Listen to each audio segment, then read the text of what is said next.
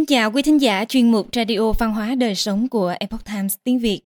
Hôm nay, chúng tôi hân hạnh gửi đến quý vị bài viết của tác giả Trí Văn với nhan đề Chiến thuật chim tu hú của Đảng Cộng sản Trung Quốc. Hôm nay Hoa Kỳ, mai là ai? Mời quý vị cùng lắng nghe. Trong tự nhiên có một loài chim không làm tổ ấp trứng, cũng chẳng nuôi con. Thay vào đó, chúng để trứng vào tổ chim khác để nuôi con thay mình. Đó là chim tu hú. Thông thường, tu hú mẹ chỉ đẻ một trứng vào mỗi tổ. Trước khi rời đi, nó còn tẩm bổ cho mình bằng một quả trứng của chim chủ nhà. Có người nói tu hú mẹ là ác điểu, là người mẹ bạc tình. Nhưng mọi chuyện vẫn chưa dừng lại ở đó. Tu hú con khi vừa mới nở, mắt còn chưa kịp mở, nó đã biết dùng lưng và cánh đẩy những quả trứng hoặc chim non của chủ nhà văng ra khỏi tổ để độc chiếm nguồn thức ăn cho mình. Chim bố mẹ ngày ngày cần mẫn đi kiếm ăn. Nào đâu biết đứa con yêu dấu đang há to cái mỏ đòi mẹ mớm mồi kia chỉ là một đứa con hờ. Tu hú con được chim bố mẹ chăm sóc tận tình nên lớn nhanh như thổi. Nó lười biếng nằm trong tổ, suốt ngày đòi hỏi thức ăn từ bố mẹ nuôi tội nghiệp. Và khi đã đủ lông đủ cánh, đủ trưởng thành, nó sẽ lạnh lùng bay đi và lại tiếp tục vòng lặp ấy với những quả trứng của mình. Vì để sinh trưởng mà chọn làm đứa con vong ơn, vì để sinh tồn mà chọn làm loài chim bội nghĩa. Và vì để duy trì nòi giống mà chọn làm người mẹ bạc tình. Người ta gọi đó là chiến thuật gửi trứng tu hú. Chiến thuật có thể nói là vừa giả dối lại vừa tàn độc trong giới tự nhiên. Nhưng những gì kể trên không chỉ là câu chuyện của một loài chim mà còn là mô phỏng cho những gì đang diễn ra trong xã hội loài người. Năm 2019, khi bí mật Tân Cương được tiết lộ, thế giới mới ngỡ ngàng trước chiến thuật tu hú của Đảng Cộng sản Trung Quốc tại vùng đất nghiệt ngã này. Đảng Cộng sản Trung Quốc cách ly trẻ em khỏi cha mẹ và đưa vào trường nội trú, khiến chúng quên đi ngôn ngữ và văn hóa của mình. Bên cạnh đó, còn bắt giam nam giới vào các trại cải tạo để tẩy não một cách có hệ thống, đồng thời thực hiện chiến dịch đồng hóa cưỡng ép phụ nữ Tân Cương phải kết hôn với người Hán. Những đứa trẻ lai của các cặp vợ chồng này rồi sẽ lớn lên, tiếp nhận nền giáo dục cộng sản và rồi chúng sẽ lại nối bước cha ông mình, làm một chiến binh đỏ, tiếp tục hán hóa cộng đồng người thiểu số Tân Cương. Mà nào đâu chỉ có Tân Cương, khi chúng ta còn đang say mềm trong giấc mơ hiện đại hóa, toàn cầu hóa, thì đoàn quân Trung Quốc đã âm thầm hành quân len lỏi khắp thế giới. Từ Á sang Phi, từ Âu sang Mỹ, những khu phố tàu mọc lên như nấm, nào là những cụm công nghiệp, đặc khu kinh tế, mà trong đó từ quản đốc, kỹ sư, giám sát cho đến công nhân thảy đều là người tàu. Nào là con đường vành đai như chiếc vòi bạch tuộc vươn ra túm lấy địa cầu. Đi đến đâu là mang theo đến đó cả binh đoàn, gồm những thương gia, công dân, nông dân và thậm chí cả tội phạm và gái làng chơi. Nào là những chuyên gia, học giả, nghiên cứu sinh và cả những sinh viên nhưng thực tế đã chứng minh rất nhiều trong số đó là điệp viên tình báo. Nào là những thỏa thuận hợp tác, chương trình trao đổi, viện khổng tử, nào là những ứng dụng công nghệ như TikTok, WhatsApp đang bí mật thâm nhập, ăn cắp dữ liệu gửi về Trung Quốc và kiểm soát người dùng nơi sở tại. Nào là những chính phủ, chính trị gia, những tổ chức quốc tế như WTO, WHO, EU, UN, những ông chủ lớn công nghệ như Facebook, Twitter, Google đều bắt tay thân cộng và hành xử như thể tình nguyện để bắt kênh thao túng.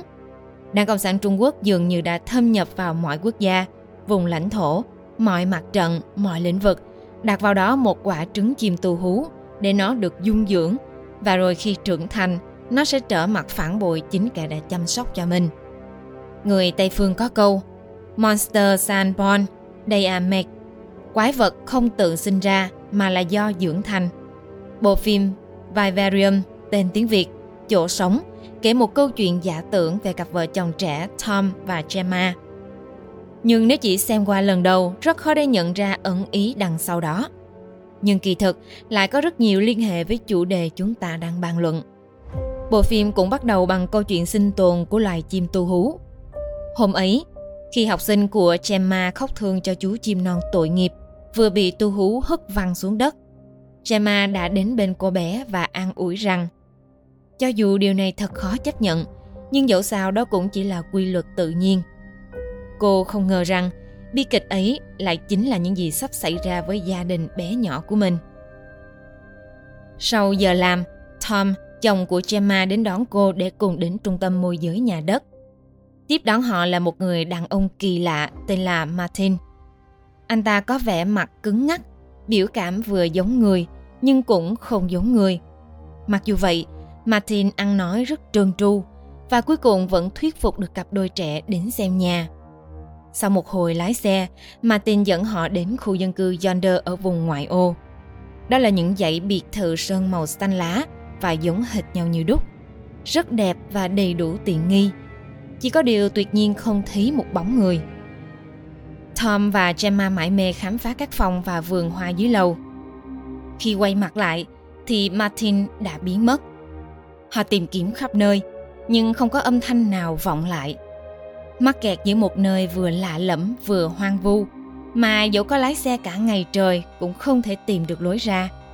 Hai vợ chồng bắt đầu hoang mang lo sợ. Yonder như một mê cung mà dù đi theo hướng nào, cuối cùng vẫn đưa họ quay về căn nhà số 9. Màn đêm buông xuống, Gemma hét lớn kêu cứu, nhưng chỉ có âm thanh hỗn tạp vọng lại. Sáng hôm sau, Tom trèo lên nóc nhà tìm phương hướng, chỉ thấy trước mặt là những dãy nhà màu xanh miên man đến tận chân trời. Mỗi buổi sáng thức dậy, cặp đôi lại thấy trước cửa nhà một thùng giấy. Bên trong đựng thực phẩm và đồ dùng sinh hoạt. Thực phẩm trông tươi ngon, nhưng lại chẳng có hương vị gì. Cũng giống như cuộc sống nơi đây, mọi thứ có vẻ ngoài hào nhoáng, nhưng kỳ thực đều giả tạo. Mặt trời giả, mây giả, cỏ giả, thềm giả, đường phố giả, ngay đến cả đứa con cũng là giả. Một ngày nọ, họ thức dậy và thấy bên trong chiếc thùng giấy trước cửa là một bé trai sơ sinh. Trên đó viết dòng chữ Nuôi đứa trẻ khôn lớn rồi sẽ được tự do. Đứa trẻ bụ bậm đáng yêu, vừa giống người nhưng cũng không giống người. Và kỳ lạ nhất, nó lớn nhanh như thổi. Chỉ mới 3 tháng trôi qua, đứa trẻ đã cao bằng một cậu bé 6 tuổi. Từ ánh mắt, dáng vẻ cho tới khuôn mặt của cậu bé đều giống gã nhân viên nhà đất một cách kỳ lạ. Những lúc đói, nó thường hét lên bằng thứ âm thanh chói tai cho đến khi được đáp ứng nhu cầu. Mỗi sáng nó lại đứng trước giường chờ bố mẹ tỉnh dậy, rồi bắt đầu bắt chước giọng nói của hai người. Cặp vợ chồng bị dày vò đến phát điên, nhưng vì sự tự do, họ buộc phải chăm sóc đứa trẻ này. Đứa trẻ mỗi ngày một lớn và hành động quái đản cũng ngày một nhiều lên – Tom tin rằng đứa trẻ không phải là người, thậm chí anh còn gọi nó là quái vật. Khi tên quái vật hét lên một lần nữa, Tom quá uất hận đã nhốt nó vào trong xe, mặc cho nó gào khóc thảm thiết. Nhưng Gemma lại mềm lòng. Cô dặn lấy chìa khóa trong tay chồng và cứu đứa trẻ ra ngoài. Cô cho rằng mình có lỗi và tự nhủ sẽ chăm sóc cậu bé chu đáo hơn.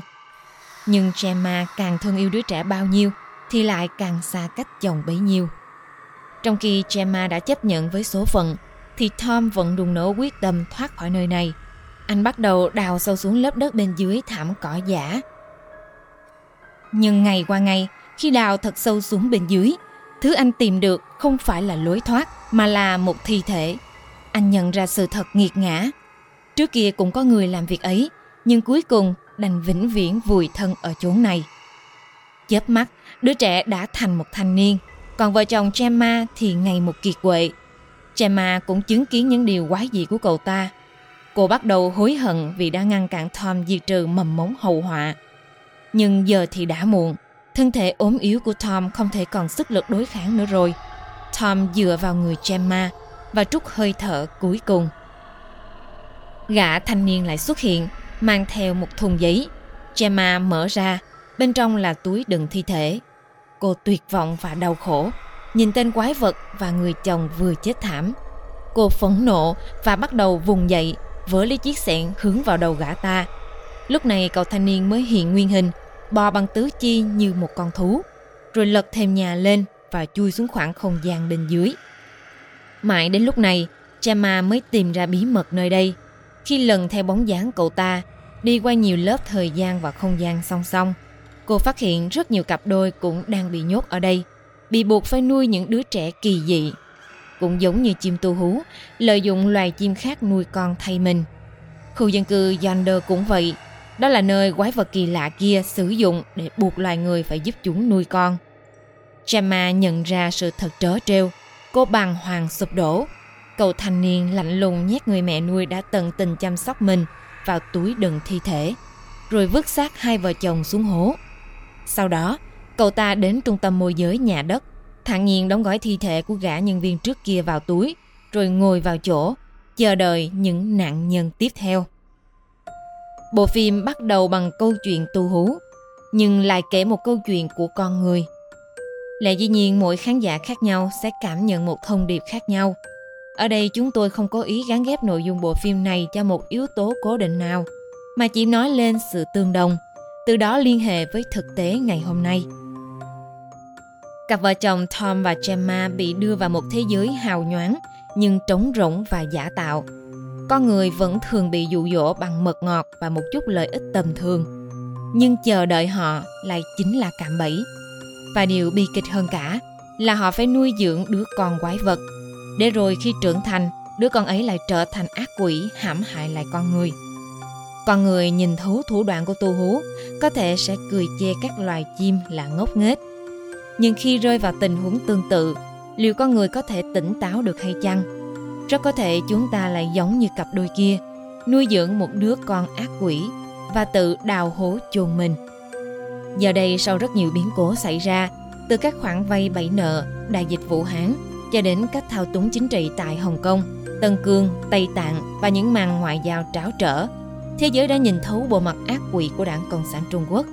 Nhưng chẳng phải chính phủ rất nhiều quốc gia và các tổ chức quốc tế vẫn đang tay trong tay hợp tác với đảng Cộng sản Trung Quốc, dưỡng thành cây mầm họa cho chính mình hay sao? Cuộc bầu cử tổng thống Hoa Kỳ vừa qua đã cho thấy điều ấy.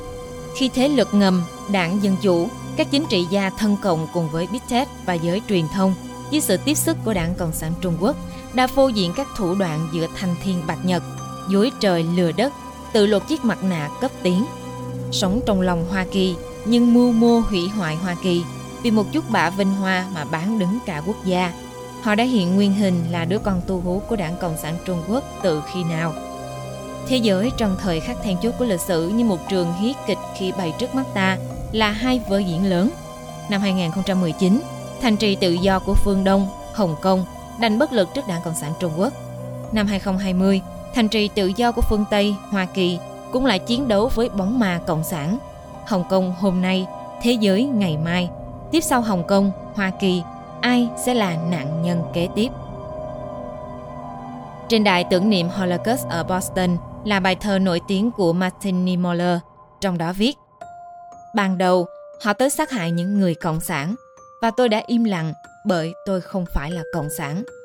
Rồi họ sát hại người Do Thái và tôi im lặng bởi tôi không phải người Do Thái. Rồi họ sát hại các thành viên công đoàn và tôi im lặng vì tôi không phải là thành viên của công đoàn. Rồi họ sát hại người công giáo và tôi im lặng vì tôi là người theo đạo tinh lành. Đến khi họ sát hại tôi thì chẳng còn ai để lên tiếng cho tôi được nữa. Đừng cho rằng quỷ dữ đang lộng hành ở đâu đó xa xôi, khi những thành trì kiên cố đang lung lay trước bàn tay Trung Cộng, thì cũng là lúc chúng đang nhắm đến ta như một miếng mồi. Con người thế gian dù ở góc bể chân trời nào cũng không thể trốn tránh. Cuối cùng vẫn phải đối mặt và lựa chọn. Bởi đó chính là cuộc chiến giữa chính và tà, thiện và ác. Lựa chọn ra sao sẽ quyết định tương lai của mỗi người. Quý thính giả thân mến, chuyên mục Radio Văn hóa Đời Sống của Epoch Times tiếng Việt đến đây là hết. Để đọc các bài viết khác của chúng tôi, quý vị có thể truy cập vào trang web epochtimesviet.com. Cảm ơn quý vị đã lắng nghe, quan tâm và đăng ký kênh. Xin chào tạm biệt và hẹn gặp lại quý vị trong chương trình lần sau. Kính chúc mọi điều bình an và tốt lành đến quý vị cùng người thân.